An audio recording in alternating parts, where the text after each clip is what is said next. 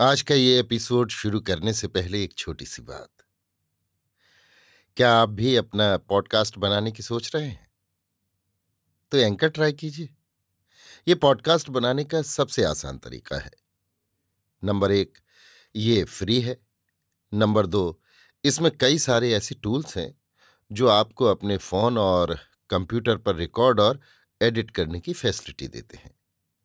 Number तीन आप अपने पॉडकास्ट को डिस्ट्रीब्यूट भी कर सकते हैं, जिससे इसे स्पॉटिफाई और दूसरे प्लेटफॉर्म पर सुना जा सके। तो डाउनलोड कीजिए फ्री एंकर ऐप या विज़िट कीजिए एंकर डॉट एफ़ पर अपना पॉडकास्ट स्टार्ट करने के लिए। ये तो थी एक छोटी सी जानकारी, और अब शुरू करते हैं एपिसोड का सिलसिला। तो आज के एपिसोड में लीजिए सुनिए आचार्य चतुर्सेन शास्त्री के लिखे उपन्यास। सोमनाथ के एक सौ अठारहवें भाग, मुंद्रा में को मेरी यानी समीर गोस्वामी की आवाज़ में। अभी अच्छी तरह सूर्योदय नहीं हुआ था। रात भर पहरी चौकी पर सजग पहरेदार ऊंघ रहे थे। इसी समय एक तरुण धूल भरे वस्त्रों और बदहवास चेहरे से पाँव पैदल मुंद्रा के राजमार्ग पर दौड़ा आ रहा था। द्वार पर आकर उसने उद्वेग भरे स्वर में पहरेदार से कहा, भाई थानेदार की देहरी किधर है? पहरेदार ने ध्यान से आगंतुक की ओर देखा। आगंतुक के पास घोड़ा, ऊँट या कोई हथियार भी न था। उसने अधिक प्रश्न नहीं किया। सामने एक ऊँची अट्टालिका की ओर उंगली उठा दी। आगंतुक बिना एक क्षण रुके उसी ओर को चल पड़ा। मुंद्रा का थानेदार अपनी देहरी के आगे एक पाटे पर बैठा दातून कर रहा था। आगंतुक ने उसके आगे पहुंचकर कहा, मुंद्रा के थानेदार से मुझे काम है। कह भाया, मैं ही थानेदार हूँ, क्या काम है? गजनी का अमीर मुंद्रा की ओर दबा दबा आ रहा है। थानेदार चौंका उसने कहा, भ्रम तो नहीं हुआ? कैसा भ्रम? अपनी आँखों से देख कर आ रहा हूँ। भायातों की सेना से उलझ रहा है। उन्होंने उसे, उसकी प्रधान सेना से पृथक कर दिया है। वो हज़ार एक सवारों के साथ इधर ही भागा आ रहा है। केवल एक हज़ार? बस इतने ही। उसकी सारी फौज भायातों ने घिर ली है। ठीक है, तुम ठहरो, खा पी कर जाना। कहाँ के निवासी हो? मांडवी का हूँ। भायात उसे अंजौर तक धकेल लाए। उसी में उसका मुख्य सेना से संबंध छूट गया। अब वो आत्मरक्षा के लिए इधर आ रहा है। समुद्र के तट पर मुंद्रा नगर एक अच्छा बंदरगाह था। उसका किला दूर से काले दैत्य के समान जलथल के यात्रियों को दिखाई देता था। थानेदार की दातून अधूरी रह गई। उसने अपनी सिरबंदी के जमादार को बुलाकर कहा, शहर के सब दरवाजे बंद कर दो और उनकी रक्षा का पूरा इंतज़ाम ठीक कर दो। इसके बाद उसने वस्त्र पहने, हथियारों से सज्जित हुआ और टेढ़े तिरछे गली कूचों को लांगता हुआ एक बड़ी अट्टालिका में घुस गया। अट्टालिका नगर के प्रमुख सेठ मेघ जी की थी। सेठ जी अभी नित्य कर्म से निपट रहा था। उसने कहा, सेठ गजनी का सुल्तान आ रहा है। क्या मुंद्रा में सेठ ने आश्चर्य और आतंक से कहा, हाँ, परंतु घबराने से काम नहीं चलेगा। जाओ, तुम महाजनों और नगर निवासियों को कह दो, स्त्री बच्चों को किले में पहुँचा दें और सब मर्द अपने अपने हथियार से सजकर नगर कोट पर चढ़ जाएँ। आज सभी को हथियार लेना पड़ेगा। सेठ ने कहा, अभी एक क्षण में मैं चला। थानेदार नगर द्वार की ओर बढ़ा। वहाँ सिरबंदी के सभी सिपाही नगर के दरवाजे बंद कर तीर कमान और तलवारों से लैस अमीर के सत्कार को सन्नद्ध खड़े थे। थानेदार एक वृद्ध राजपूत था। वो जन्म से कच्छी था। उसके मुख पर सफ़ेद गलमुच्छा और माथे पर सफ़ेद पाग थी। कमर में कच्छी बागा, बागे पर लंबी तलवार और फेंटे में रखी कटार। उसने किले की राग पर चढ़कर देखा, दूर धूल उड़ती आ रही है। देखते ही देखते सवारों के हथियार धूप में चमकने लगे। सबके आगे अरबी घोड़े पर सवार अमीर महमूद था।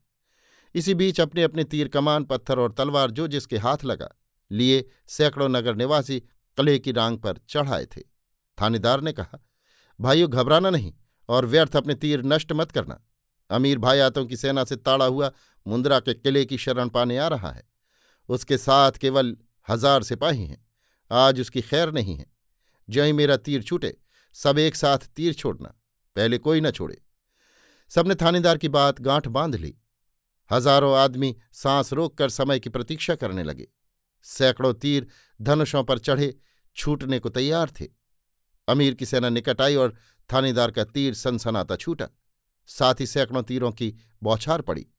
अमीर की बढ़ती हुई सेना रुक गई। तीरों से बिंद कर घोड़े हवा में उछलने और हिनहिनाने लगे। सैनिक चीतकार कर उठे। अमीर घोड़ा उछालता आगे बढ़ा। उसने तलवार ऊँची करके कहा मैं गजनी का सुल्तान तुम्हें हुक्म देता हूँ कि दरवाजे खोल दो और किला हमारे ताबे करो। किंतु यहाँ गजनी के सुल्तान का अमल नहीं है, थानेदार ने हंसकर कहा। क्या तुम ही मुंद्रा के थानेदार हो?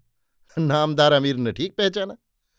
तो तुम्हें जानना चाहिए कि तमाम गुजरात पर हमारा अमल है और हम गुजरात के बादशाह हैं।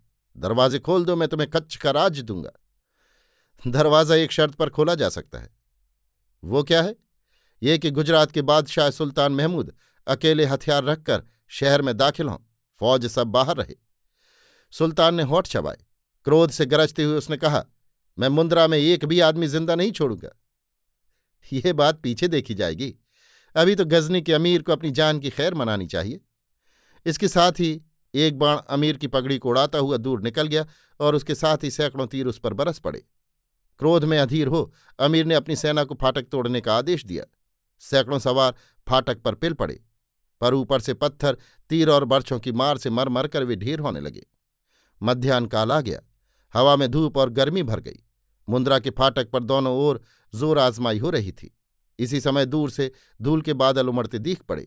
अमीर ने भयभीत होकर इस नई विपत्ति को देखा, जिसका सामना करने की इस समय उसमें सामर्थ्य न थी। उसने जल्दी जल्दी आक्रमण से विरत हो अपनी सेना को व्यवस्थित कर पीछे बाघ फेरी। पीठ पर तीरों के घाव खाते अमीर के सैनिक लौट चले। परंतु ये सब व्यर्थ था। उसकी सेना को चारों ओर से नए शत्रुओं की दृढ़ टुकड़ी ने घेर लिया। अमीर एक दुर्भेद्य चक्र के बीच फंस गया। चारों ओर से मारता, काटता, वार करता, यम के अवतार की भांति घुड़सवारों का ये फुर्तीला दल अमीर को दलमल करने लगा। ये सवार कठियावाड़ी मज़बूत टट्टुओं पर सवार, फुर्तीले और अद्भुत थे। वे चारों ओर से घेरा समेटते समेटते इस प्रकार से मट गए कि अमीर के सैनिकों को हिलने डुलने का भी स्थान न रहा। इस दल का नायक एक ठिगना मज़बूत और तेजस्वी योद्धा था। उसका रंग काला, आँखें लाल, चेहरे पर रगें भीगती हुई, भुजदंडों पर उछलती हुई मछलियाँ, हाथ में रक्त से भरी नंगी तलवार। महमूद घोड़ा बढ़ाकर सामने आया। उसने क्रोध और दरके से कहा, तू कौन है? मैं पारकर का तहार में आना हूँ। डाका मारना मेरा खानदानी पेशा है। तू कौन है? मैं गजनी का सुल्तान महमूद हूँ। तब तो बहार ही बहार है। गजनी का सुल्तान है। मैंने सुना है महमूद के आदमी खूब मज़बूत और घोड़े बहुत बढ़िया है। तूने मेरी राह क्यों रोकी है? वाह, ये भी पूछने की बात है। ये तो मेरा पेशा है। हमारा भाग्य जो तू हमारे हाथ चढ़ गया। घोड़े हमारे काम आएँगे और तुझे और तेरे आदमियों को रन में बेचकर अच्छे दाम उठाऊँगा। तू डाकू है, तुझे शर्म नहीं। अरे महमूद, हम तुम दोनों डाकू ही हैं। कल तेरा दांव था, आज मेरा है। तेने दुनिया लूटी है। आज तू मेरे हाथ चढ़ा है। झटपट ताबे हुआ। ना खून खराबी न कर। तू क्या मुझे पकड़ना चाहता है? बेशक, पर दाम चुकाया कि छुट्टी? कितना दाम? तीस लाख कोरी से कम नहीं। अकेले तेरे दाम, तेरे इस रेवड़ के अलग। कितने? करोड़ कोरी। अमीर का सांस रुक गया।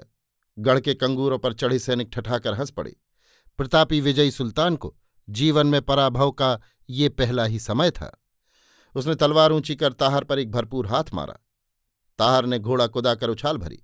उसने कहा बस कर बेवकूफ़, तू गजनी का सुल्तान है और मैं कच्छ के रन का राजा, तेरे ऊपर घाव नहीं करूँगा। नाक इन पहाड़ी बकरों को मत कटा, या तो कोरी भर, नहीं तो घोड़े से उतर। इस समय अमीर के एक सरदार ने आगे बढ़कर तलवार से ताहर पर वार किया। अनजाने में कंधे पर घाव खा गया। फिर बिखरे हुए बाघ की भांति उछलकर तलवार का एक तुला हुआ हाथ सरदार के सिर पर दिया। तलवार पगड़ी को चीरती हुई, खोपड़ी के दो टूक करती हुई छाती तक उतर गई। सरदार भूमि पर लौट गया। अमीर ने उच्च स्वर से कहा, खून खराबी की ज़रूरत नहीं, हम ताबे होते हैं। वो घोड़े से, वीर दर्प से कूद पड़ा। ताहर ने कहा, तू सवार रहे और सब घोड़ों से उतर पड़े, अपने हथियार भी रख दे। देखते देखते अमीर के सब सैनिक घोड़ों से उतर पड़े और अपने हथियार भी उन्होंने नीचे रख दिए। दुर्दांत डाकू के साथियों ने कोतल घोड़ों की बाग मोड़ी। हथियार घोड़ों पर लादे और कैदियों को घेर कर चल दिए। चलती बार ताहर ने दुर्ग की रांग पर खड़े थानेदार को, वालेकुम सलाम कहा। अभी आप सुन रहे थे आचार्य चतुर्सेन शास्त्री के लिखे उपन्यास, सोमनाथ के एक सौ अठारहवें भाग, मुंद्रा में को, मेरी यानी समीर गोस्वामी की आवाज़ में।